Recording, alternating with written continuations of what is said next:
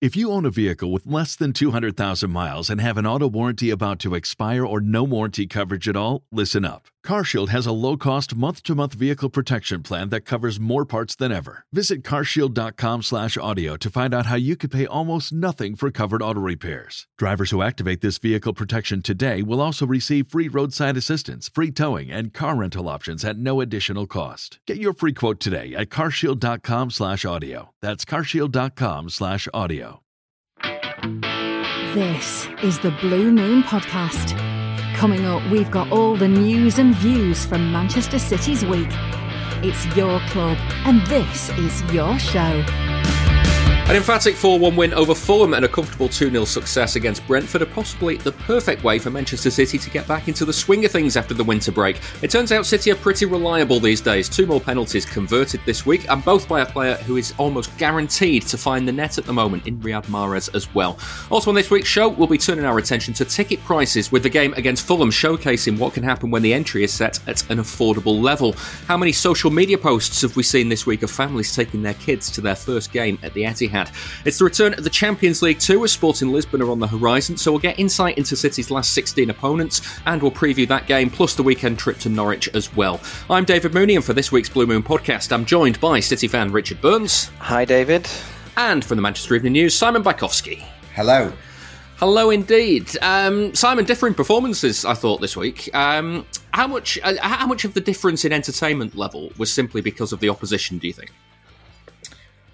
Yeah, I think uh, a lot was down to the difference in opposition. I think not to get too much into the how boring a City debate, but a lot of that debate comes down to how teams play against City. And I think recently you had Southampton and Fulham, who both went at City and exposed them, and they were good, entertaining games. Um, Brentford uh, did kind of press City high up the pitch, but then retreated as fast as they could and were very defensive, uh, which is completely within their right, but um, makes it a bit less exciting. Yeah, um, I was I was just on kind of on that, Richard. When you think of the of the Fulham game, um, obviously it's it's hard as a championship side coming to City in the FA Cup, but like top of the championship, they're flying high, they're scoring goals. You can't blame them for having a goal, can you? In that sense, and it did produce a good game. Yeah, I mean, um, you sort of the, the nature of a cup competition is and, and a one-off game is you sort of you have to have a go at some point, don't you? Um, if you're gonna unless you're going to put everything on getting to penalties, you, you, do sort of have to have a go. And Fulham, um, I'm, I'm, not going to lie and pretend I've seen loads of them this season, but from how I gather they play, they were um, they were pretty true to themselves and consistent with how they like to play football, and, and we know sort of from previous Marco Silva teams how he likes to try and play, and it's obviously working very well for him at the moment. And I was really, um, I was, I was sort of glad to see them come and do that because it's refreshing. I think, you know, obviously I was sat with my dad, and we both commented in the first five minutes that it's the best start that I can remember a team coming to the Etihad and making for ages, and they didn't just have a go; like they were really good and really troubled City. Um, so no, I, I, can't blame them at all. They found a, a very good way to play. Did still get beat four one though, so. yeah, but the, the the troubled City initially, and I know City had a chance before they did as well, but you wonder whether Fulham would have been able to come and sit back and defend and shut City out and you might as well lose a cup game four one as one 0 hadn't you? It's yeah. or two one. It's a, it's different to a league game where you were considering goal difference and um, damage limitation and everything. I thought um, they gave themselves for the way they played their best chance of getting anything from the game.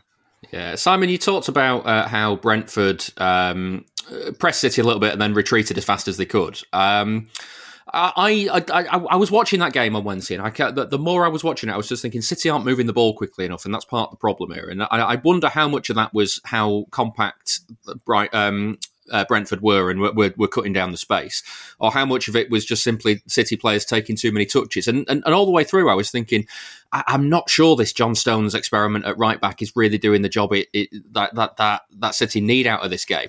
Then afterwards, Guardiola said he was the most important player on the pitch and was the, like, almost as if to say to me, what the, what the fuck do you know, sort of thing. You know what I mean?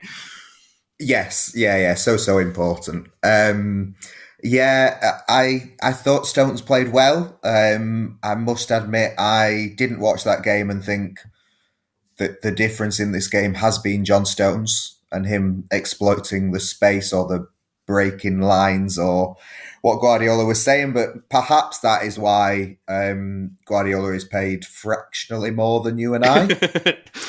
Um, it, it's, it's, quite a significant fraction, really, isn't it? The, uh... a large fraction. Yeah, um, yeah I, it, it, was useful um, to hear him say that because you then sort of look at the game and think, "Oh right, what's what do I need to look at again?" Um, but it, I mean, it was useful in the, as well in the sense that City did look good with kind of Stones on the right and Laporte on the left of Dias. This kind of three man build up because um, Stones is kind of not quite as good as Laporte, but similar levels at kind of distributing the ball and um, getting City moving forward. Um, but I mean, as good as Stones is, I don't think he'll start playing instead of Kyle Walker. Yeah, yeah. I, am the, the, interesting thing is the, the one thing I thought was uh, was Walker was the one that was missing there, Richard. Um, I, I, kind of I, I, kind of accept though that, that the more Guardiola's talked about it afterwards and, and, and said that what Stones was doing was important for the team that I might be wrong on this and I'm not like it's not it, it, what Stones was offering down that right hand side, like he's not in his natural position. He was a couple of times I felt where um, it was it was almost like the wheels were about to fall off when he was making the pass. Um, and yet the worst pass that I saw on, on the night was when uh, Laporte just belted it into Dias in the middle for no reason. yeah, that was that was a strange one. Um, no, I, I mean I agree. I thought that like you've both said, I, I wasn't watching the game thinking like there was some kind of revolutionary performance from Stones or anything like that. But I thought he was, um, I thought he was very good. I thought he was. There were times when he was noticeably high up the pitch and um, and and spreading the ball from sort of quite central positions, which you don't necessarily associate with you starting right back. Um, and I thought he looked pretty comfortable in doing it. I thought his his choices were, were generally good. Um, that is part of though. I, I, agree that City were a bit more slow and maybe a bit more ponderous than they usually are. Again, comes back to I think Brentford also were, were pretty good at, at forcing that and, and, making that be the case. Um, but yeah, I was I was happy with Stones. I thought he he had a, a good game and, and absolutely, if Pep's going to come out and say that he sort of played to the plan and that he was crucial to the victory, then I'm willing to accept Pep's word on that because the one thing that we don't have access to is exactly how he was instructed to play. Yeah. Um, but his Pep, Pep's usually pretty sharp at analysing a football match, I think. So if, if, he, if, he's so so happy, then I'm so so happy with him. Yeah, he's got form, hasn't he, for, for getting things right? I think. I think, I think if, if, we're going to say anything about Guardiola, is that he might know one or two things about setting up a football team. Yeah. Um, Simon, let's let's look at the youngsters from the Fulham game because I think the I think that's the headline really from from that game. Uh, there were big cheers when Delap and, and McAtee uh, came on and, and got some time on the pitch. How do you think they did? I thought they did very well. Um, I think every time McAtee has played this season, he's just been absolutely fearless. Um, I can't remember who it was, but he, he only had a few minutes in uh, when he his first game maybe, and uh, it might have been on commentary actually. And they said, "Oh, you know, what's the point in bringing him on for a few minutes?" And then he just absolutely ran the show, um, and and led to that Gary Neville comment about clones. So he was very good, and it was kind of important, I think, that they played him um, so soon after this new contract because there has been a lot of, you know, he has been looking for reassurances that that path to more minutes is there. So giving him that, and he was in the squad again against Brentford. So um, they are showing him that that path, and then great to see Liam Delap back. He's had a horrible year with injuries, um, and unfortunate that his goal was ruled out. But I just love watching Delap play because he, he's so unlike what you would expect a Guardiola striker to be. But he's, um, I, I'm all for embracing uniqueness and different qualities in the team, and, and he gives exactly that. Yeah, I tell you what, Richard. When when Delap was walking to the touchline, um, I I thought there's no way that this kid is what 18, 19. He, like, he, he, looked he, he, looked like the sort of you know 45 year old man you come up against on a Sunday league pitch, like like that sort of built and like oh I'm I'm going to get nothing out of you today. Um, and I, I, he just didn't. He just doesn't fit the profile of what I expect a, a centre forward to be these days, and that's that's that's perfect, I guess. Um, we, we've said, Richard, haven't we, that that opportunities uh, for young players are slim in the past past. Do you think that's changing a little bit? Yeah, I think I think it is, um, and I think that is, I think that's natural. So there's like this expectation when Pep came in because of his reputation at Barcelona for using young players and some quotes that I think he'd given in the past about his, his preference for being able to do that. Like an expectation that he'd suddenly be turning to the youth team to um, to sort of dominate English football. It was never going to happen that way. The the point that City are at post takeover, the sort of at the natural point where you would expect if on day one they were looking at improving the youth system, this is the point where you would be expecting that to bear fruit. Players are recruited at an extraordinarily young age, um, and at City now we sort of know that they're put through a system to. Um, mirror, I suppose, or, or, replicate the way the first team play, so that they're ready to jump into the first team and, and just sort of fit in um, when they need to and I think we're we're at a natural point where that should start bearing fruit if it's ever going to. Um, and I think we're seeing good results from that now. Um, and I think that shows in the way that the that the players, even the way they act when they come on. I think one thing that's really noticeable to me, and was like the first thing that I ever noticed about Foden in the in when he got his first sort of five minute substitute appearance, is every single player comes on and looks at home, whether it's Palmer, Delap, McAtee, Foden, whoever else. They they've never looked like they have to make their mark there and then, or that they have to sort of do something outrageous to impress or grab the headlines or anything like that. They just come in and they become part of that sort of well-oiled machine, um, and it's it's so good to see. Um, and it, I just think it's part of that why we're now in a position to get young players into the first team because the quality is there it's bearing fruit from the recruitment that City have done into the academy um, over the last decade or so. Um, and this sort of modelling the system right the way through the, the youth ages up to the first team, it's, it's reflected in how those players come onto the pitch and play. And obviously, you've got to be um, very, very good to make your mark in this City yeah. team. But we're, but we're seeing we're seeing very young players do it, and you know you wouldn't be if Delap started at weekend, you wouldn't be worried, would you? Or uh, McAtee or um, you know Palmer when he's fit. Like you're happy to see them play. You know, certainly I know I am, um, and it, it just feels like things click into place pretty quickly for these kids now. So it's it's really good to see. Yeah, I don't want to. I don't want to sit here though, Simon, and say that um, you know things are changing at a pace where we can expect youngsters in the team all the time. Because let's be honest, if City, if City have the opportunity to this summer, they will go out and spend big on a striker. For example, Erling Haaland. You've got Julian Alvarez coming in, and then suddenly Liam Delap's not quite as uh, has got as many opportunities as we're, as we're sitting here saying, uh, is he?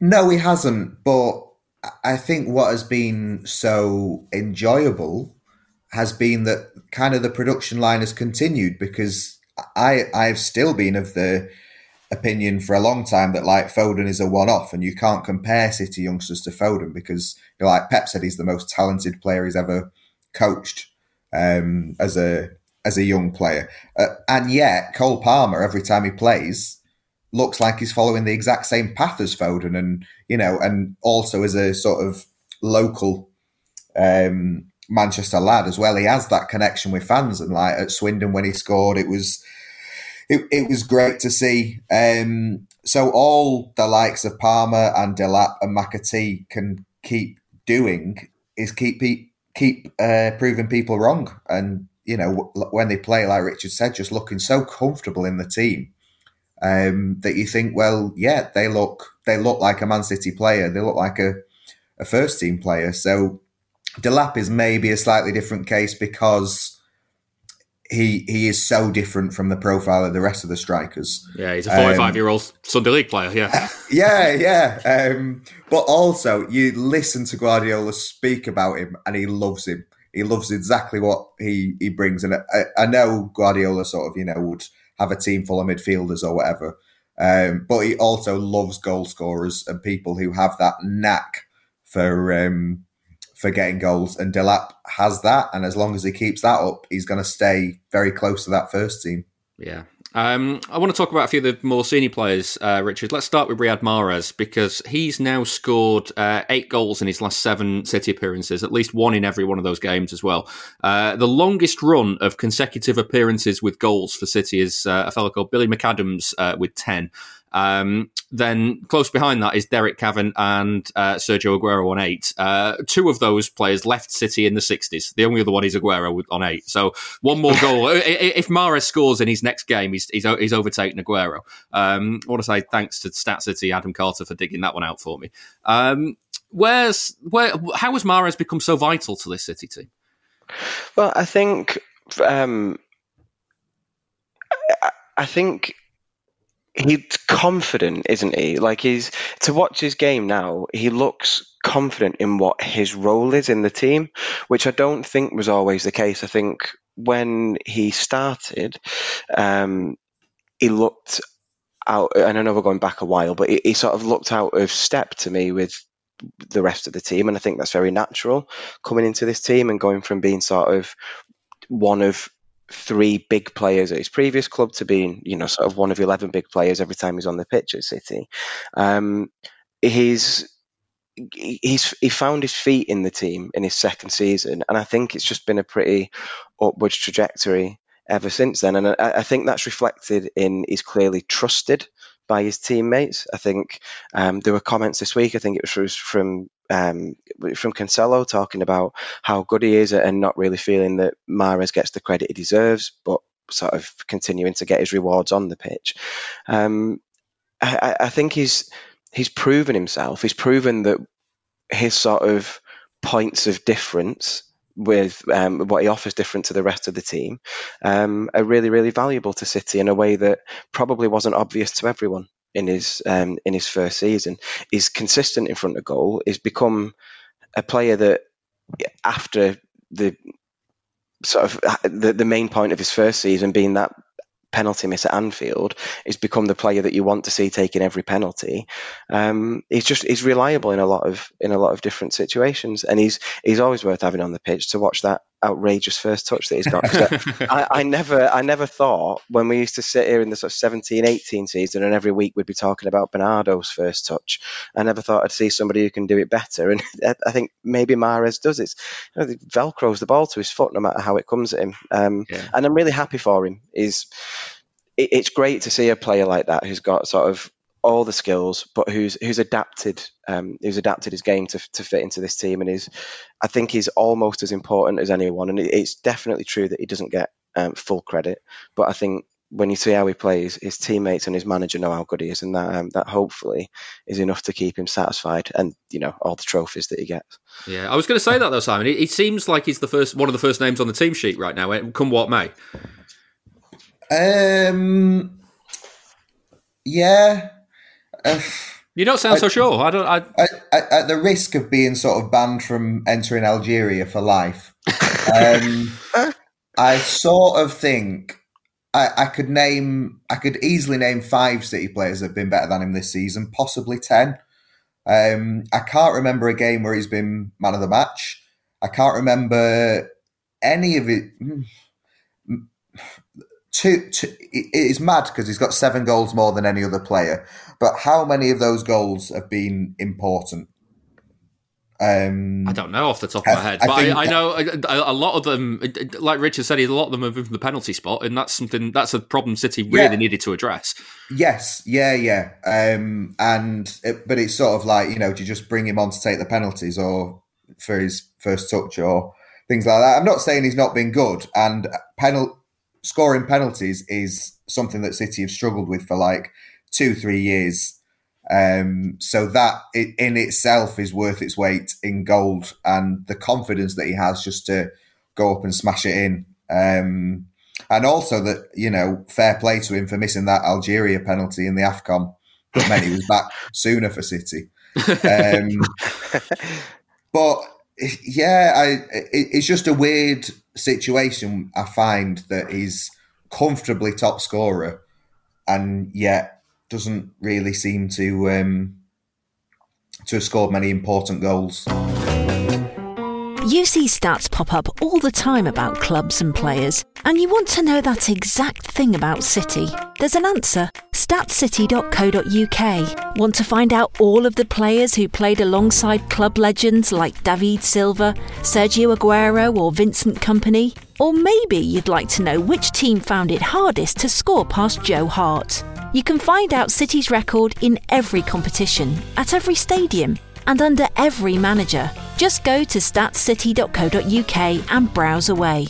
That's statscity.co.uk. Tax day is coming. Oh, no. But if you sign up for Robinhood Gold's IRA with a 3% match, you can get up to $195 for the 2023 tax year. Oh, yeah. Sign up at Robinhood.com slash boost by tax day to get the biggest contribution match on the market. Subscription fees apply. Investing involves risk. 3% match requires gold for one year from first match. Must keep IRA for five years. Robinhood Financial LLC member SIPC. While we're uh, possibly putting your reputation on the line, Simon, I'll come to you on uh, on Jack Grealish as well because there's been a couple of stories this week uh, on uh, uh, well off the pitch.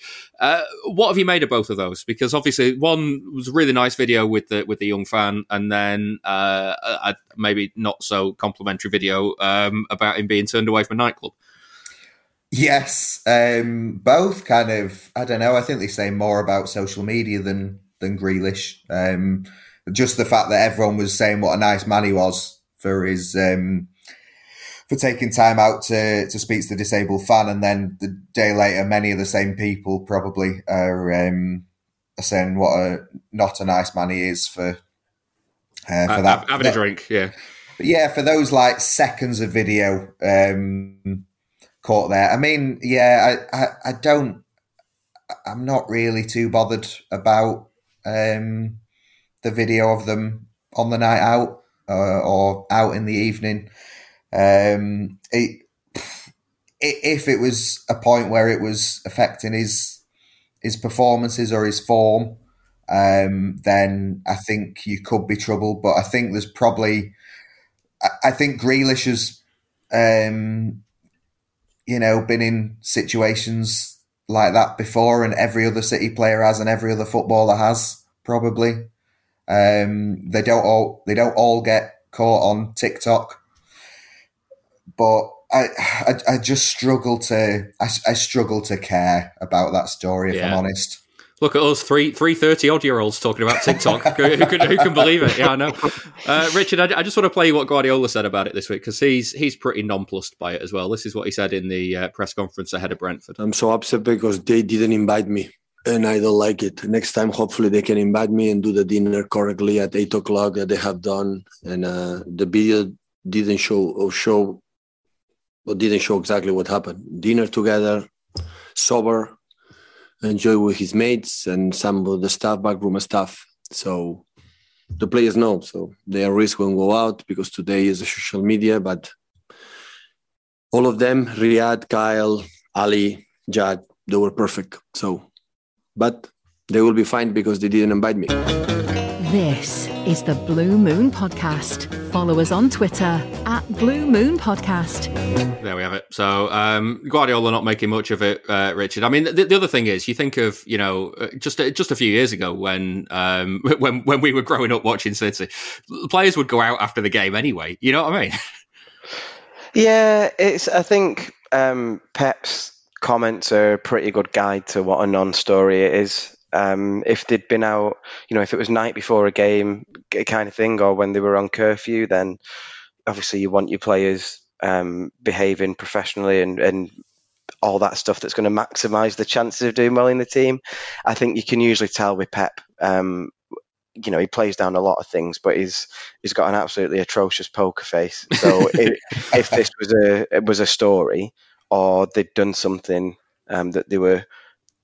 Um, if he was annoyed, uh, prohibited yeah. from doing, you would know. I mean, I think the maybe one of the best examples of that was the Aguero car crash when he I think he he clearly shouldn't have been there and Pep kept saying it wasn't a problem but it clearly was so like this isn't that is it it's yeah.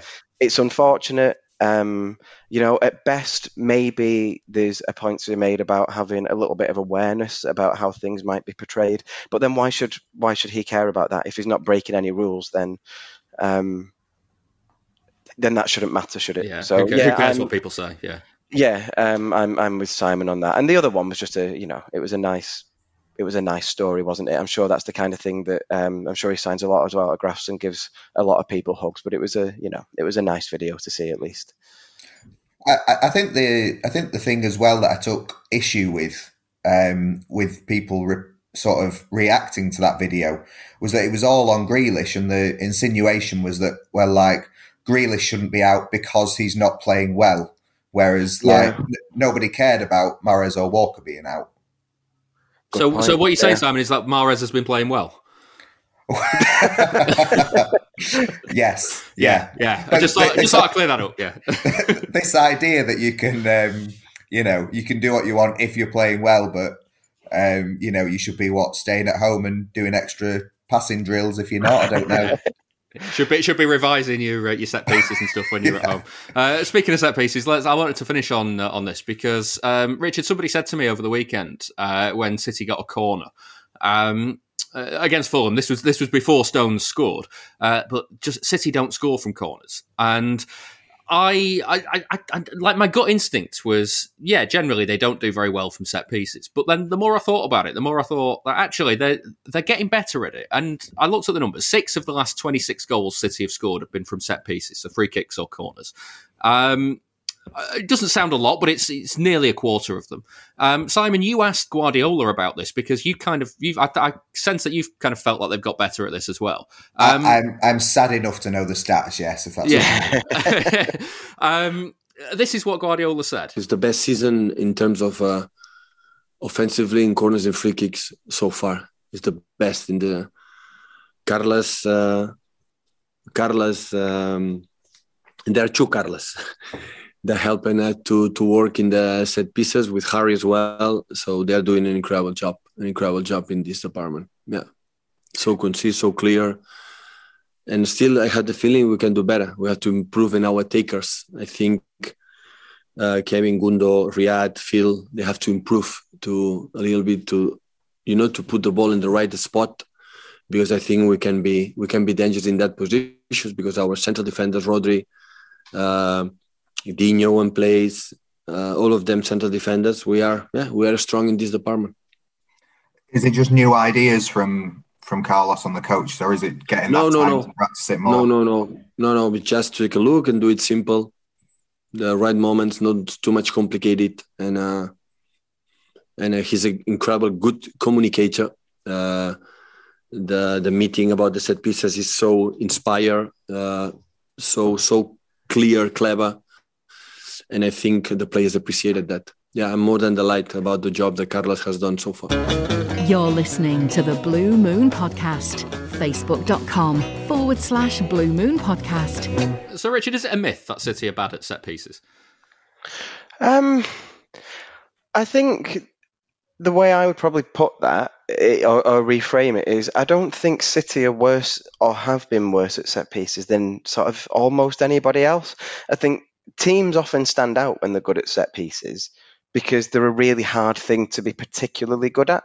So, you know, you think of the likes of um, Allardyce teams, Tony Pulis teams, Sean Dyche teams, those teams that play very direct football, I think tend to um, target set pieces in particular. And for everybody else, I mean, I'm sure they work on them, and, and Pep spoke uh, obviously there about the work that City are doing on them. Um, but I think they're a really easy thing to think that your team is bad at because the vast majority of set pieces don't turn into goals. Like they Yeah. just don't. Um, and there's all this, you know, the the old thing about it's criminal not to beat the first man, but actually, I think if the first man is heading the ball away, that usually indicates that the taker has got, and this is going to sound daft possibly, but that the taker's sort of got the right idea with the delivery. Because if you're floating a corner in, you're probably not scoring from it because there's no momentum on the ball for an attacking player to run at. You're probably giving the advantage to defenders. Whereas if you're clipping somebody's head, then you've like the first man's head, yeah. then you've at least tried to keep the ball low enough for somebody to attack it and still keep the and, and almost use the natural pace of the ball. And that's a it, you're talking potentially millimeters over whether you beat that man or not. Yeah, I maintain um, the most dangerous corner is the one that is only just over the head of the man at the near post. Yeah, and and bearing in mind that you've got to factor in when you're taking it, like how high is that guy going to jump? Like it, it's a really hard skill to get that in the right to get that exactly right, so that it's beating him and landing in the right place for your your attacking players in the box. And it's frustrating to see how many corners go to waste, but I just don't think we're traditionally any worse than any other team. It's just a really, really hard skill to target. Um, and conversely, it probably gets worked on defending them more than it does attacking them. Um, that you know, uh, my guess. But they're, they're, such an important thing to defend, and um, I suspect traditionally the same level of work doesn't go into attacking them because they're not your main route to goal for most teams. Yeah. Simon, did you get the answer that you wanted from Guardiola there as well? Yes, I did. Yes, yeah, I, yeah. I think um, I think it might have been under Pellegrini where they went more than a year without scoring from a corner. Yeah, um, and I think that will be something that you know will take some time to for people to forget. And then Guardiola has often said they're really bad at defending set pieces which again is kind of difficult to um, dismantle. But they, I mean, the, the reason I've sort, well, I just picked up on it from watching the games, but um, but they've never been better at set pieces under Guardiola, and and they've got the best record in the league at the moment. And the reason I kind of picked up on it, it was around the time when um, City were winning over Christmas, and a few, a small section of um, people decided to say, oh, well, of course, City were always going to win the league. And I, I, just sort of thought it was a bit unfair that, you know, it was cast as like, well, Moneybag City were always going to win the league when in fact they're, they're improving things still after like six years.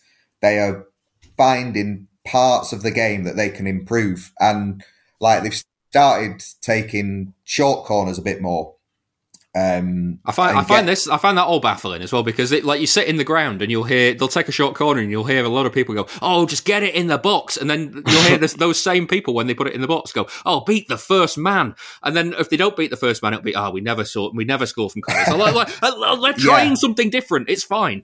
Yeah yeah. But but they've they've started having two at the corner flag um, and doing various different things in the last few weeks. And then I don't know if you noticed the Brentford game. Uh, there were two Brentford players mm. like 10 yards away and trying to get closer, eight, nine yards every time. And the, the referee had to tell them a few times to get back. But they, Brentford had obviously picked up on something City were doing and doing their best to counter that. So if you if you're sad enough like me to think such things are interesting, then it yeah. is a point worth raising. Yeah, I love I love the idea that next season uh, there'll be there could be this idea that we'll uh, we'll take a short corner, but four players will run over to drag five defenders over just to see what happens. Yeah, be uh, be be fascinating to see what happens. Right, one thing I'd like to talk about this week is uh, the ticket prices for the game with Fulham. I said in the introduction to this week's show just how many posts we've seen on social media of parents taking their kids to the Etihad for the first time. Uh, one of those was a friend of mine, BBC podcaster Dan Maudsley. Honestly, go and check out his shows Paradise and On the Ground on BBC Sounds. They are great. Um, he's been telling me how the FA Cup tie at the weekend was his two sons' first visit to Eastlands. Yeah, it was. I. Uh... I, my first ever like big football. In fact, actually, no, my first ever football game was Maine Road for United, uh, you know, in the derby when it was the the famous five one. Yeah. Um, so I got a very skewed idea of what football was like, uh, and foolishly have been chasing that ever since. Um, and for my sins, I became a red because I felt sorry for United because they just got hammered and they clearly needed support. Um, so I was a red from that point on. Um, but now that I'm a dad, I've got two sons. One's a red and one's a blue. So um, so we, yeah, we've been to Old Trafford, and uh, only to be fair, we we went, ended up going to the Etihad as well. Uh, so this was his. He's uh, he's eight, my youngest, and uh, well, seven going on eight, I should say. And this was his. Yeah, this was his first uh, experience of the Etihad. Yeah. So if you don't mind me asking, what uh, what what was the, the price of the of the tickets for the day out for everybody that went? It was a steal, I have to say. having having ponied up to go to Old Trafford in the previous round, um, yeah, it was a lot easier on the pocket. I think it was a fiver for the kids. Um, I think I was fifteen pounds because I, I, had. I'm now a I'm now a, a citizen. Is it? Um, yeah, a citizen member. Yeah, yeah, yeah. So I'm now a citizen and a United member. I don't. I'm not sure that's even allowed. Um, but I had to become a citizen to get the ticket, so I got the you know a bit bit off the adult ticket as well. It was really cheap. Yeah, yeah. Uh, so, what, how how did the boys uh, like the game? They loved it. Actually, I mean, because we were um, we were quite close to the pitch as well. We were on road G, uh, sort of in the corner, and you know, second half we had you know we were kind of meters away from from Mahrez and Grealish and all this kind. Of, you know, it was that was pretty special for them.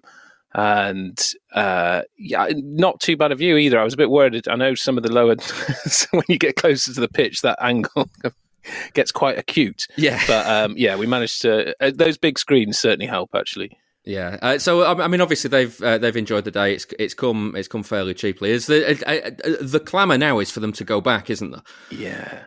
Well, so I'd bought for Christmas anyway um, tickets for the for the Brighton game, but that was you know that's still some weeks away. So. And as I say, with uh, the only tickets I could get for Old Trafford were the fourth for the third round of the cup. So uh, when United were drawn away, uh, when no, no, United when United um, got the draw and they were at home again, so applied for tickets again uh, and didn't get them in the draw this time. And then um, yeah, looked on City and was very pleased to see that actually you know I could buy with my one membership, which you could you know you need to get membership uh, for everyone who wants to go to Old Trafford. With my one membership, I could get. I think it was up to six tickets. So that was great because I took my lads, I took one of their friends, I took my wife, who's a Leeds fan. so yeah, it was a full, it was the first time as a family we've gone to the football.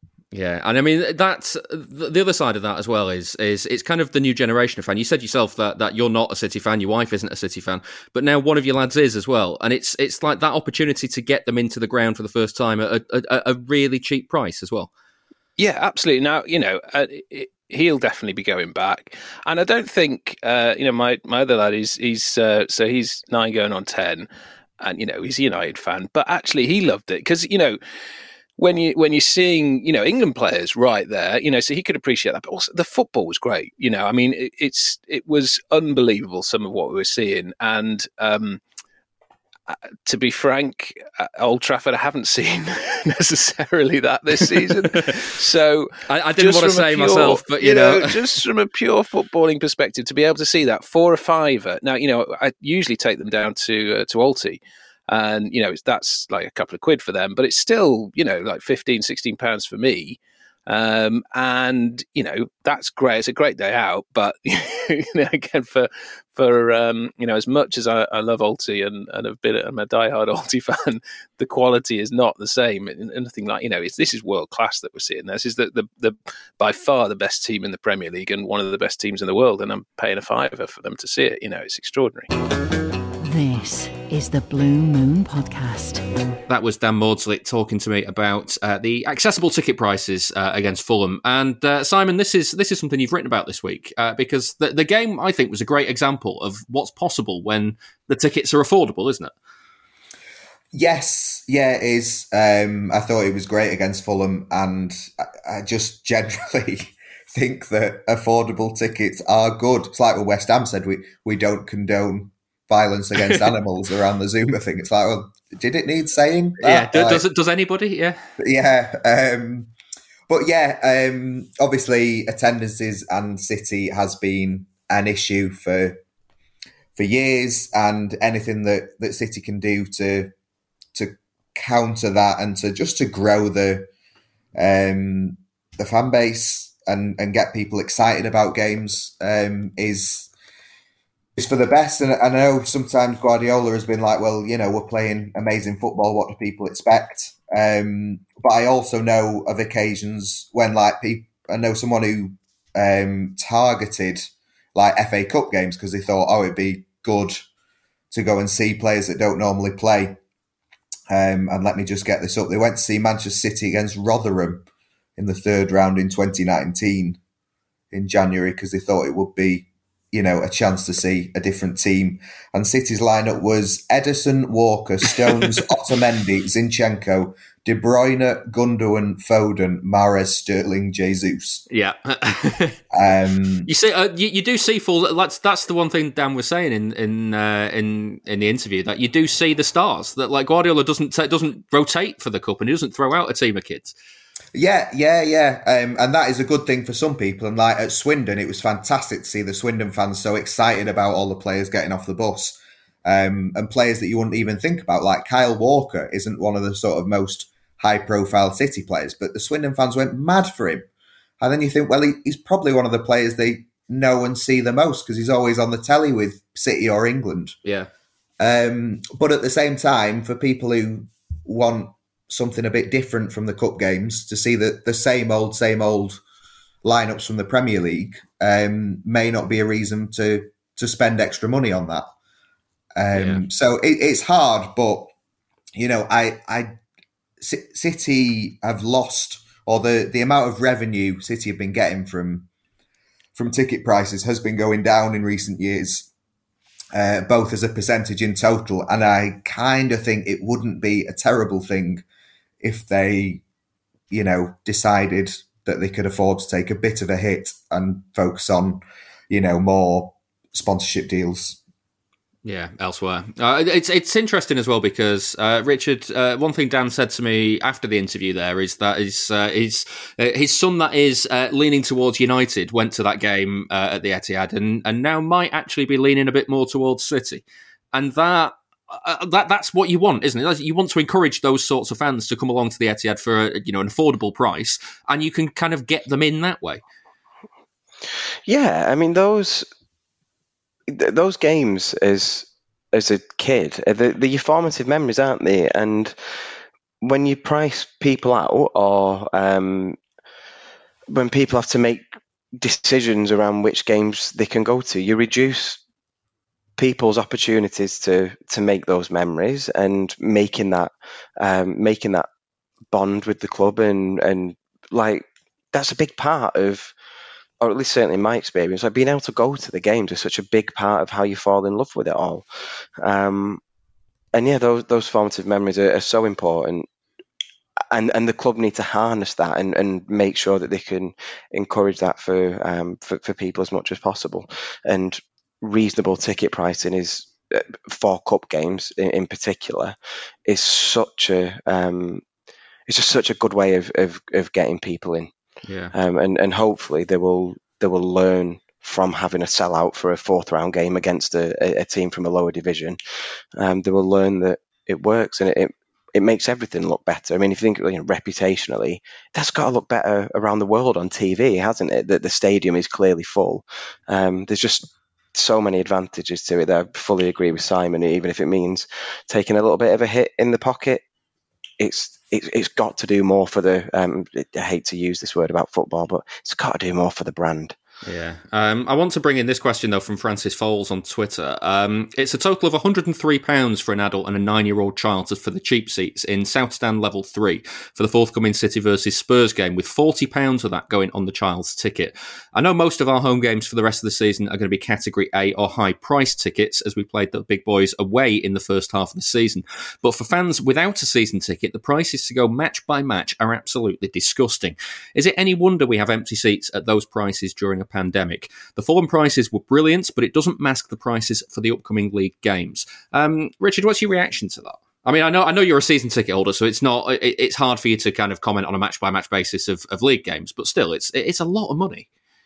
It is. I mean, I, I don't I don't think there's uh, any form of entertainment where it's justifiable to charge forty pound for a child's ticket. I think that's um, I, I think that's almost unbelievable. Um, it's I mean, for all those reasons that I've just said about the Fulham game, It's it's just prohibitive. It's, it, it's prohibitive to young people. It's prohibitive to families, and they are such important ways of getting people in. And it's not just about the here and now. That's your future fan base that you're risking pricing out of the game. Um, and, just morally, I just I think it's atrocious, um, and, and particularly at a time where you know we all know what's going on in the world. It's it's not getting any more affordable to live your life, is it? And yeah. something has to give. And you know, football ultimately it's not as important as being able to afford to feed your kids or pop your heating on, is it? And and you're going to see uh, you, you will see people having to make that choice, and you will see less people um, going to football games if it carries on that way. We've not, we've said this a million times before on this kind of conversation. We've not got a fan base where people can choose not to come and we're going to fill all those seats with other people who are desperate to be there. It's not the way it's ever been at City. It's not going to be that way for some time yet, I'm sure, if ever. Um, and they've got to think very, very carefully about their pricing structure in the next few years because people are having to make choices, and, and football will fall a long, long way down people's priority list, unfortunately. Yeah, Simon, I sent that question into City, um, and they've decided not to go on the record with with a response to it. But I, am I, I, well, they will they will just say if if the games are selling out or close to selling out, then they're just charging what the market demands, won't they? Yes, yeah, they are. Um, and I do think it is important to say that, you know, City do uh, have lots of reasonable things around ticket pricing. Um, on the same, but at the same time, I think it is also easy to hide behind, say, oh, our cheapest season ticket is two nine nine, and that's really good compared to the rest of the league, and not discuss the rest of of the pricing overall. Um, because uh, as Francis said, it can get very expensive very quickly um, if if you're not in certain categories or if you're not a season ticket holder. Um, yeah, I, I, mean, I don't know about you, Richard, but in the press box for the Fulham game or things like that, I, the press box is just in front of the Tunnel Club, and the Tunnel Club is um, not one of the rowdier parts of the ground, shall we say. But when, but when the tickets are cheaper and the cheap of hospitality as well as just in the stands, it just feels livelier and it's a better atmosphere um, because yeah. there are more people there and the people who aren't, um, you know, always always there. Um, and it just feels better. And maybe you have to be in the stadium every week to appreciate that. But you know, wouldn't it be nice if if City were to say, you know, slash all ticket prices or put a maximum cap on ticket prices for all fixtures um, to set an example. And even if it took a fraction off um, their their revenues, because you know I, I, can think of four new partnership deals that they've struck um, in the last month or two uh, so they're getting better and better at striking up commercial partnerships and getting more money from revenue that way. They they're never going to catch up with say Man United um, for stadium revenue, for instance. I, I wouldn't have thought. So why not you know take a minor hit on that and and do something that makes a really big example. It, it, it's the same for like you know uh, Swindon away or Crystal Palace away. Uh, when the Premier League or the FA Cup or the broadcasters made it so difficult for fans to get back. I never understand why clubs don't kind of say, right, you can have free travel because it's such an easy PR win. Yeah. Yeah. Just on the, the, one final thing I want to raise on this, Richard, as well is uh, Simon mentioned it there that like one of the things that, that that the club often say is things like we have we have the two nine nine season ticket, but like uh, how how accessible are they? How easy is it to get one of those? How how many people is that an option for? Yeah, I'm. I mean, I I don't know the answer, but it's something that I've always been very cynical about because it's always the. Um, I think is it once a year the um, the stats on ticket prices are released, and one of the headlines is always Manchester City have cheapest season ticket in the Premier League, and it's obviously when you put that in contrast with being the best team in the Premier League consistently over a period of time, it's um, and obviously you know mentally you it, it conjures the contrast with sort of what the players earn and and, and cost in transfer fees. But it's yeah, I mean Simon's already said it. I, I'm very cynical as to why that ticket exists when you consider those headlines. I think it is there as the attention grabber um, and something that is very, very easy to hide behind. Those certainly, um, as I understand it, those tickets come with certain stipulations that you don't get to pick your seat or you, um, you know, that ticket is on its own. You can't, you couldn't have two people together buying that. And to be clear, I'm not criticising that as a policy at all. I think that's a great option for people to have. Um, but I, I'm I'm not sure that there's that many of them compared to the higher price tickets. Um, it's it's very good PR for City to have that ticket in place. I think. Yeah, and they are season tickets. They're not obviously match match by match tickets. Yes. Um, yeah let's look ahead to uh, this weekend's game now. Um, Norwich, uh, Simon, four wins in the last six. Uh, that includes a run of, of three wins in a row. Uh, Wolves in the Cup, Watford, and Everton. Um, if you were going to name three teams that I thought a team struggling at the bottom was going to beat, though, they might be the three that I would pick. So I'm not really sure how much I can read about read from that going ahead to uh, ahead of this game to Carrow Road. No, I think they've um, they seem to have stabilised under under Dean Smith who I thought did an excellent job at Aston Villa. Um, and I think, you know, it will be more difficult to beat Dean Smith's Norwich team than it, it was um, to beat Daniel Farke's Norwich team, who were, I thought, one of the, I thought they were going to be the worst team I'd see at the Etihad uh, when they lost 5 0. And then Arsenal came a week later and were even worse. But yeah, very, very tough Norwich, well, not not very tough, um, as in you know there are better teams in the league. But um, it's if you're talking about time times to play teams, it was it's probably not the best time to play Norwich in the same way that it was probably a very good time to play Brentford. Yeah, um, uh, it is totally different from uh, 2019, Richard. But I, I guess there's still something in the back of your mind that goes, uh, God, that 2019 game was awful. Yeah, definitely. Um, and it's illogical because it's um, you know, City are very different, and Norwich, um, Norwich have been down and come up again. So yeah, yeah. I mean, Norwich have been out of the league, changed manager, and um, you know, changed parts of their squad. So it, it's very different, but. You know, Wigan should be different every time we go there, and it's not. so, um, yeah, it hopefully won't play a part. It'll be out of the players' heads. Um, the fact that it's a different manager to last time we went there should hopefully stop Pep getting in his own head about what a difficult place Carrow Road is to go.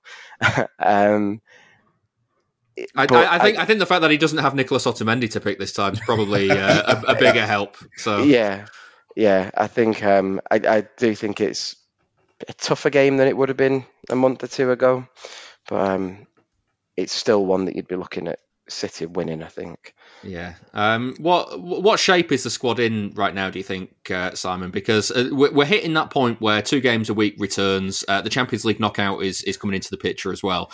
Um, Guardiola traditionally kind of goes strong every game, doesn't he? In that sense of keeping the, the squad with rhythm, but might make two or three changes here or there. Um, I kind of I, I, kind of wonder if he's rubbing his hands together at the prospect of these games at the moment coming so thick and fast. Yes, um, I, I, must say as well. One uh, memory from 2019 at Norwich is um, Guardiola using the word fraudiola in his post-match press conference, which must be one of his top five achievements, I think, at the club. Um, yeah, it, I, I, think Guardiola prefers the rhythm of when the team are playing twice a week, and he can sort of plan and tweak his team as he likes it. Um, it, has been a bit weird recently. They've had more time off than than, not, they, yeah. than anyone is used to. Um, so you know, no wonder they end up at Albert Schloss. But they just kind of they need a few games to to get back into the rhythm. They've kind of had that with with Fulham and and Brentford um, and Norwich again. It, it, it's at the point where you start seeing games in blocks, and like Norwich has to be seen with Sporting ahead that's coming up. City have done so well between the end of the Champions League group stage and the start of the the the knockout stage, and it's going to get more difficult as soon as the knockout start again because things just get more complicated and you've got to switch your attention. So Norwich is kind of the last chance before the Champions League knockouts, but it, it's also so close to Sporting that it's got to be included included with it. But I, think Guardiola said before the match against Brentford, it was like it's now time for. Play, I'm going to use some players more than others, and it, it's now time for those players that aren't being seen to to prove me wrong. So so he's already in in fight mode basically. Yeah. Yeah, um, I'm I'm looking at um, the upcoming Champions League games, Richard, and, and knowing that Kyle Walker is suspended. Okay, City are appealing the three games as a as a harsh punishment based on precedent of other uh, red cards, similar red cards. Um, but at the moment, he's suspended for three games. Uh, how how are you expecting that to kind of play out? Are you expecting kind of Stones at right back again, or switch Cancelo over? I mean, we've we've barely seen Zinchenko. I wondered if he might come in for Norwich just to kind of get him some rhythm. Yeah, I think there's a good chance that will happen. Um, I think it, it, it's tough to call, or, or, it's tough to ever really expect anything with Guardiola's squad selection. But I do wonder whether Stones, um, Stones having a go at right back, is a bit of foreshadowing um, for for what we might see in the Champions League. Personally, I'd probably prefer would I? Yeah, I think I'd probably prefer Cancelo at right back and Zinchenko at left back. Um, but that's that's just us traditionalists wanting fullbacks at fullback, isn't yeah, it? That's that, all it is. And Zinchenko isn't even a fullback, so exactly. Yeah. Uh, so that's a really good point. Um, our, re no, that's not the word I'm looking for. Um, yeah, our sort of professional left back. Um, I would think I would prefer there um, than Stones at right back, but can you tell I've not really got a preference? I've not yeah. really got an answer. um, Simon, we've got bad memories of going to Sporting too. I don't know if you were, were covering City of uh, for City's only visit there, uh, but they lost one 0 under Mancini. Yeah, I, I feel like um, City just do not get on with Portugal. Full stop. Because um, with, Name one Port- other game they've lost there. I um, wasn't Mario Balotelli in the grass uh, uh, against Porto. That was Kiev, wasn't it? Oh, was it? That was Kiev, I think. Yeah, it was. Um, Porto, uh, I think, I think that because they played Porto the week, be, uh, the the round before, they lost to Sporting uh, in that Europa League run, and I think they were one 0 down in Portugal yeah, and, and no, came back to win it right at the death. Maybe I'm getting my UEFA fines confused. It might have been when they were a minute late, and UEFA fined them more than they did CSKA for racism. That was, I think, that might have been Porto. Yeah, it was. that was yeah, and then there's also kind of um, you know they're, they're playing at the same stadium where they played in uh, 2020 for the the quarter final against Lyon. Um, oh, good. Oh, yeah. So, so, all of the memories, all of the memories. But but you know what? What Pep will say, basically, I don't care. Yeah, yeah. It's I, another game. Yeah, Richard, there, there is there is an argument though, isn't there, that the that, that, they gained a lot of experience from that Champions League run last season. Okay, it was behind closed doors, but you look at the big ties that they won on the way to the final. They they know how to handle a knockout round, don't they? Yeah, definitely, definitely. Um, and you know, I mean, importantly as well, all those negative experiences feed into that um, because you hopefully learn what not to do again. Um, I think that was something Pep demonstrated last year, right up until the final, um, by selecting sort of fairly normal teams. Um, obviously, the, the, the, final we don't need to touch on again. It's a significant outlier. Um, but yeah, there's experience now of getting to the final, and hopefully, um, and to, I suppose to draw a comparison with Liverpool a few years ago, hopefully that experience of losing the final not only you've got the positive experience of getting there, but you've got the hunger to not repeat that again and to go one better. And I think everything we've seen from this team um, when they've sort of bad title defense um, in 2020, um, they, they, came back the next year um, and refocused and, and, won the league an absolute canter. Um, you hope there might be a similar effect in the Champions League. Not that they'll do it at canter, of course, but um, that that hunger will drive them to to hopefully go in one better this time. Yeah, well, we'll get predictions on the board shortly, but let's get a look first into how things are going at Sporting at the moment. I've been speaking to Sam Fonseca from the Sporting 160 podcast to find out more about their season so far. Well, I think it's definitely probably one of the hardest ties we could have got. I think a lot of us would have preferred Juventus, which was uh, the original draw.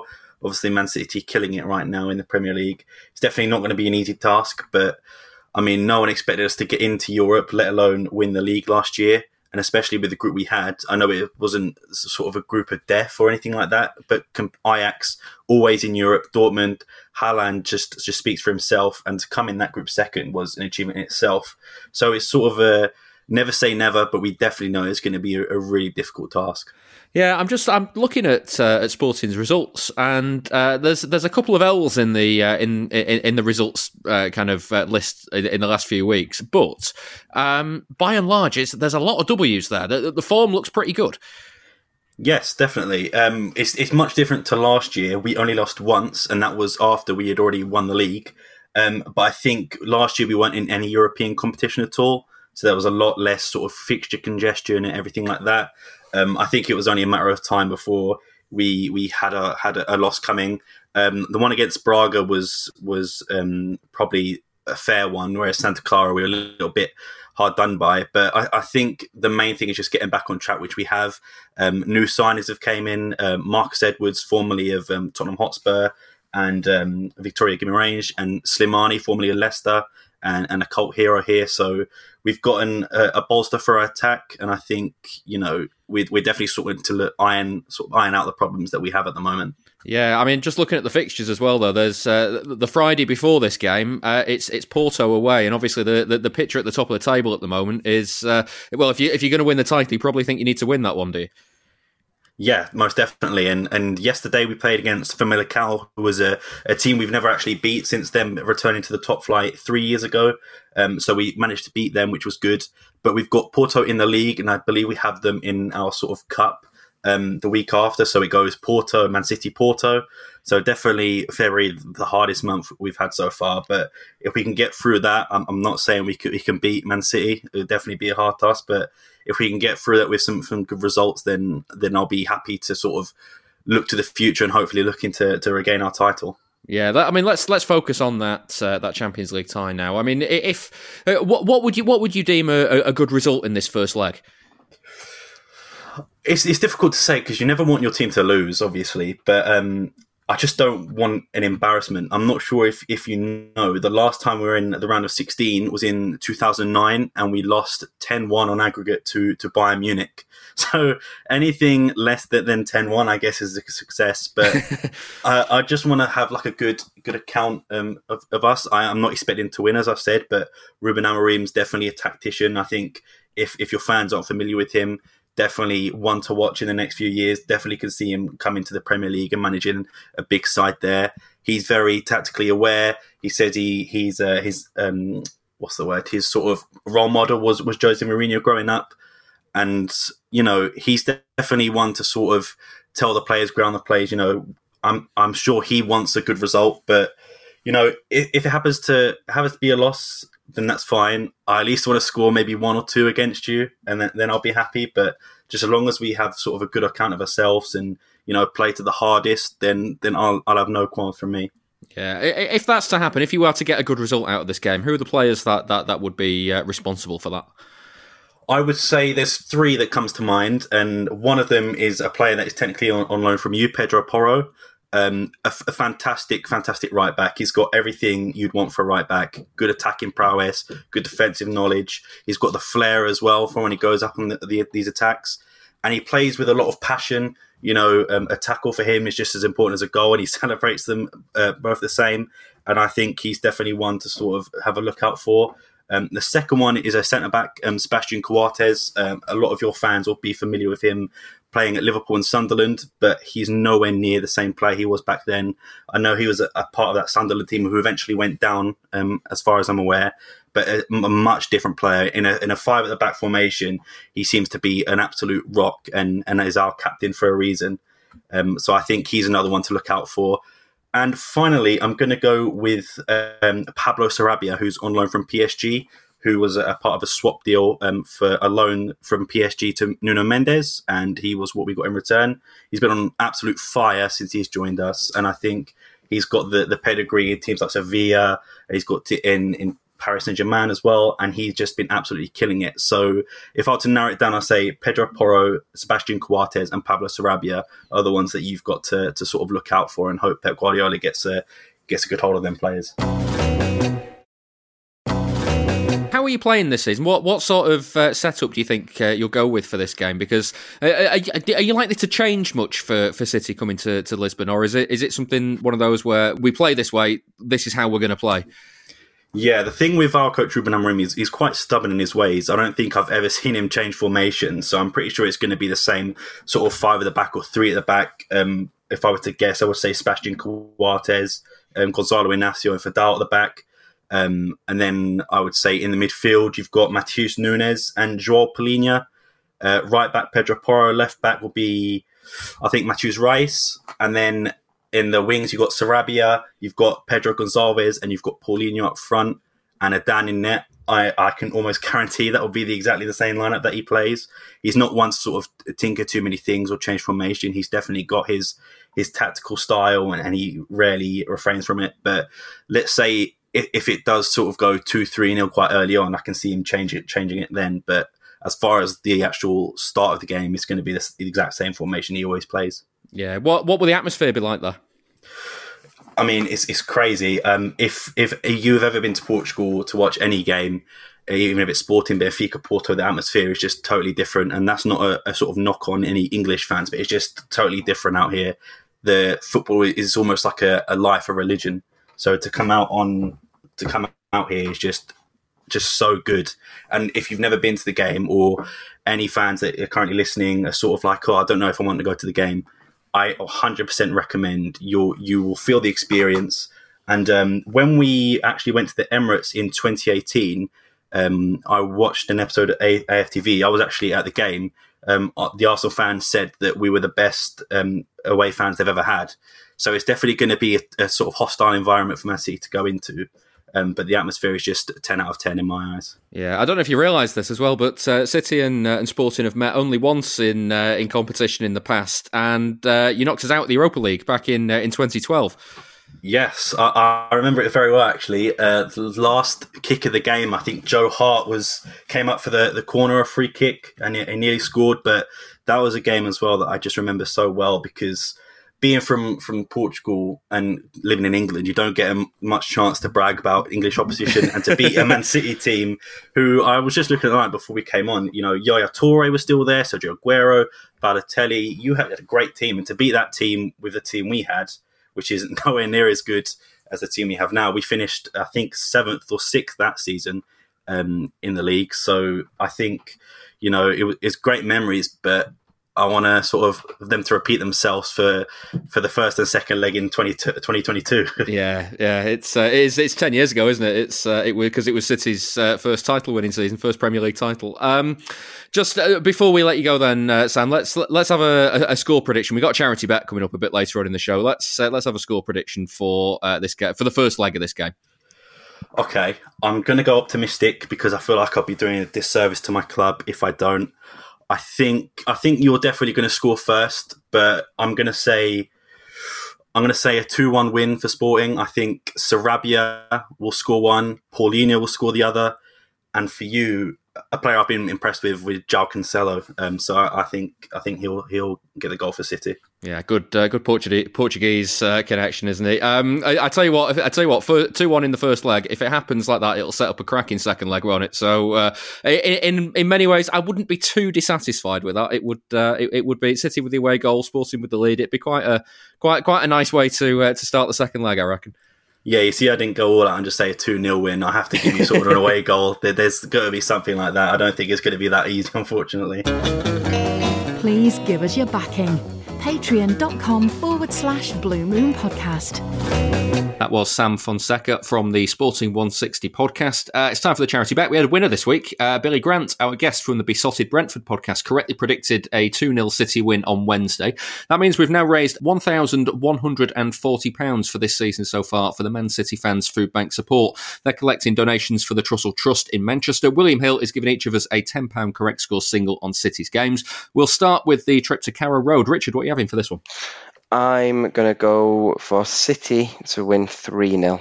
3 0 uh, City is 6 to 1 and £60 if you're right. Simon? Um, I've gone for 4 0, although I, I, put zero thought into it and thought about it before seeing uh, the midweek result. But Excellent. But you've said it now, and I've checked the odds, so it's nine to one and uh, ninety pounds. I've gone for a four-one City win, which is uh, sixteen to one and one hundred and sixty pounds, if I'm right. That takes us on to uh, Sporting. Richard, what you uh, what are you going for this one? Um, I'm going to go City to win three-one. Three-one away win is ten to one and hundred pounds. Simon, uh, I've gone for three 0 to City. Three 0 Any more thought gone into that one, or was that just a, uh, a, a gut be- instinct again? To be honest, uh, I would have liked both of Richard's predictions, but he'd already said them. Excellent. Um, I, that, that's the way I like to run it anyway. Uh, eight to one if you're right, eighty pounds. Uh, we heard from Sam a bit earlier on. He's uh, predicting a City two one defeat, a Sporting two one win, which is uh, twenty eight to one and two hundred and eighty pounds if he's right. Remember, you've got to be eighteen or over to gamble. Prices can change, and for more on gambling responsibly, take a look at begambleaware.org. Uh, we're going to squeeze in a quick listener question before we finish. Uh, this has come from Andy On Twitter. He says the worrying return of hooliganism at football over the past couple of years, highlighted by players being confronted on the pitch, is really an issue of concern. Wanting to avoid the return of fences, should players take a greater role in suppressing anger amongst opposition fans when celebrating goals? For example, not doing so in front of other fans as opposed to your own, like Rodri did at Arsenal, and not pressing a finger to the lips, that sort of thing. The latter is more likely to antagonise than removing your shirt. Um, Richard, this is something I wanted to throw to you because you you mentioned uh, a, a, couple of weeks ago now that mm. um, you keep seeing a bit of trouble in the ground. Yeah, it's been consistent this season. Um, so I sit in 315, so the third tier of the South Stand, and I'm like half a block over from the away fans, so I'm very, very close to them. And it's more often than not that there is some kind of flare up. Um, and um, the police and stewards are typically very slow to deal with it. Um, I've heard of, anecdotally, but I've heard of um, sort of uh, racist insults being thrown between supporters up there. There's been stuff physically thrown between fans. I've seen people throw punches over the barrier. Um, and that's not to, you know, it, it's very much a minority. But it's there, and I've sat next to the away fans, uh, sort of in, in one place or another ever since we moved to the Etihad, and it is definitely an increase in in incidents. It's really concerning. Um, I think there's been a lot of talk recently and reports recently um, about sort of the use of cocaine at football matches, which is definitely on the increase. Um, I think it's almost to the point it's becoming part of the the football culture for um, certain fans, um, yeah. which is which is really worrying. Um, and yeah, I mean, it's on, on that element, it is it is a concern. And there's been like there's normally a couple of games a season where me and my dad sort of make a point of when we come out, just getting over to the other side of the road, so we're not walking out where the away fans come out because you can guarantee there'll be a little bit of a flare up. But that's turned into now coming out of the stadium. Like at the Chelsea game, I saw. Um, what started as two people having a bit of back and forth with each other, which you see game in, game out, um, that very quickly turned into somebody picking up one of the um, the silver railings, like the you know the that link together, yeah. taking one of them out and, and throwing it sort of directly at a Chelsea fan. Um, you can imagine how quickly that can turn into a much bigger incident, um, particularly if people's mood has been chemically altered. Like it's a it's a really um, it's really worrying to see, and and that's gone to being to be honest every game now. We we try and get over the road as quickly as possible. Um, obviously, the question was about players' roles in that as well, though. Um, I'm conflicted about this because I sort of think that players take plenty of stick during a game. That if they have a little celebrate celebration or put the fingers to the lips, you know, as a or put the fingers in their ears like Grealish often does because he gets booed all game. I sort of think they're entitled to do that, and it's it's a little bit petty. But one of the beautiful things about football is how petty it is. You know, there's there's nothing rational about a lot of the why I dislike some of the teams I dislike and the rivalries that I enjoy the most, and that wind up is a little bit of fun. But then also, maybe the players. Well, I mean, they do have a responsibility, obviously, to behave um, to behave properly, and if if there's a provable um, and and not just anecdotal increase in um, in, in incidents of violence or um, aggression or arrests, however you measure that, um, then yeah, may, maybe the players do need to think a little bit more about how they celebrate. But I, I, I would sort of not push too hard on that personally because it's I think that's part of the game and, and within reason. Um, I, I don't really think that kind of stuff should be uh, should be read too much into. The, ultimately, the responsibility for how you react to that. If you're not being like directly abused, you've got to be an adult about a player celebrating a goal if you've given him a bit of stick during the game, haven't you? Yeah, I, uh, Simon Richards just neatly torpedoed the way I was going to ask you this question because I was going to ask uh, about about if you know if players are taking stick for ninety minutes, can you blame them for sticking the finger to the lips as they run past the fans having scored the winning goal? And it's like it's like you do have to be an adult about it, don't you? You, you, you if you give it out, you've got to take it back. You do, yeah. I, I don't, with a few exceptions, uh, I don't really think players can take any blame um, for any sort of increase in, in violence. And, and also, as Richard said, it's kind of like a hugely enjoyable part of football, like the shithousery, the celebrations, and whatever. Like, does does I can't remember anything Emmanuel Adebayor did for City other than that run, the, run the length of the pitch. Yeah, yeah. You know, there's um, a young uh, City keeper on loan at Bolton at the minute, James Trafford, who managed to get two opposition players booked just for uh, not picking up the ball the other day. It was like very, very funny. Um, but yeah, I do kind of, I, yeah, it, it, it is a concern. Um, and I do, it, I've got no evidence for this, um, but it does kind of feel like a lot more people are getting onto the pitch and getting towards players like you saw the Forest Leicester game the yeah. other day. But like City were at Southampton and like about 10 City fans got onto the pitch at the end of the game. And I, I don't know, growing up, it felt like they'd be like taken out by stewards as soon as they were seen. And now it's like you get to run the length of the pitch and no one can really stop you. Um, so it, it feels like there's that, that there is less order at football matches now. I did notice actually against Brentford on Wednesday night. Um, City announced at half time that uh, anybody who came onto the pitch would would face a, a stadium ban, and any child mm. that, that came onto the pitch, their their guard, their parent or guardian that was with them would face a stadium ban as well. So it feels like something that they are trying to legislate a little bit more against. Yeah, yeah, I'd not heard that. That's interesting, but yeah, there have been a lot. A lot of times, it's a kid that runs on, and like players go back and then sort of then interact with them. But yeah, a lot of pitch invasions. Richard, I just want to go back to the players thing as well, uh, very briefly, because um, the one thing we always say about players is that they don't choose to be role models, but they are. Um, does this not fall into that category as well? Um, I mean, it does, but I, I guess my question to that is, what what do you want to role model? And and I guess like within this context, and, and, and I don't mean to be obtuse because clearly like there's there's good and bad behavior and I do think there's a, a level of responsibility that in if you're in the public eye and you accept that as part of your job there is a level of responsibility you take when you know that a big part of the people that idolize you are, are, are going to be children.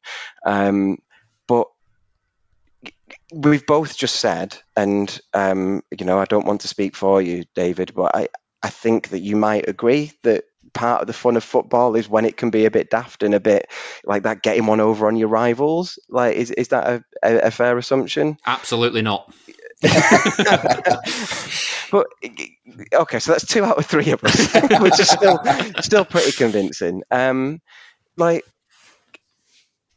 I when when I say what do you want a role model, like I, I want the players to understand that that fans enjoy that about the game. Yeah. So when I, you know, when I, one of my examples where I think about that is, do you remember when Pep gave Sterling a bit of a public dressing down after one of the derbies because in stoppage time he'd be doing step overs in the corner when the game was wrapped up, and it's it's like it's appropriate for a manager, I suppose, to want to look respectful to his opposition.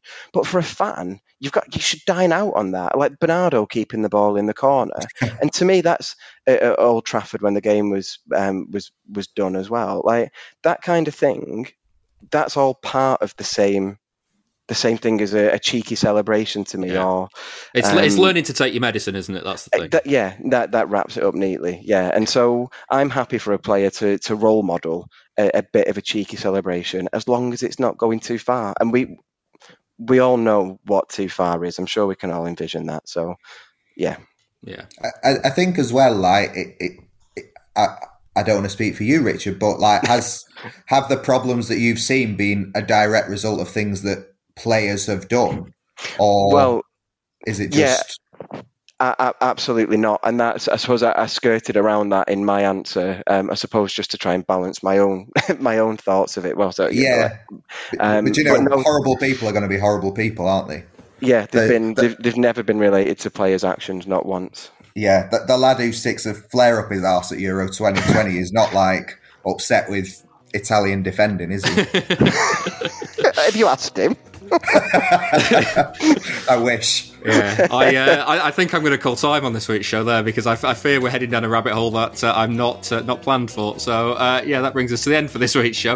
Uh, thank you very much for listening, and don't forget to give it a rating and a review where you can. Uh, thanks to my guests too, Richard Burns Thank you very much. and Simon Bajkowski. Thanks for having me.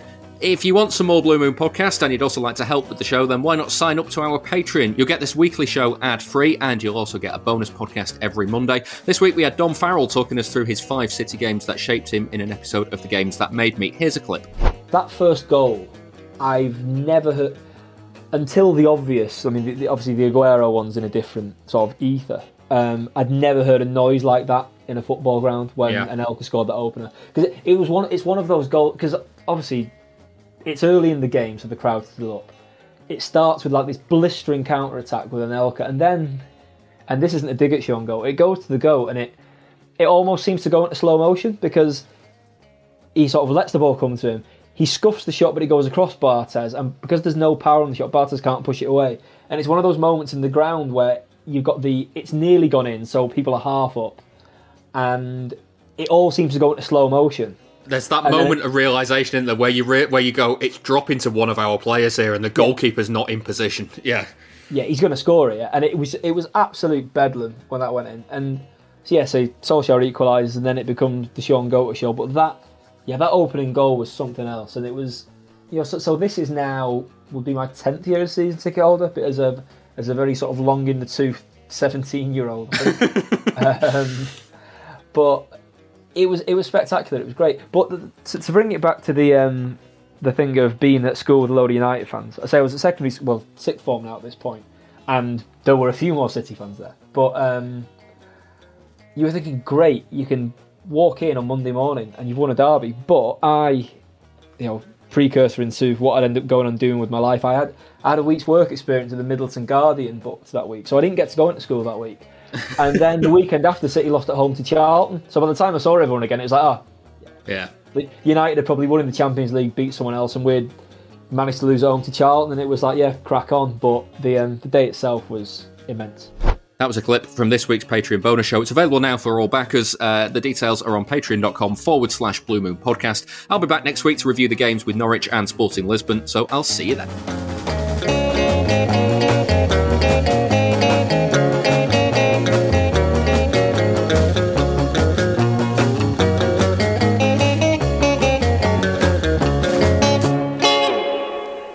Was the Blue Moon Podcast.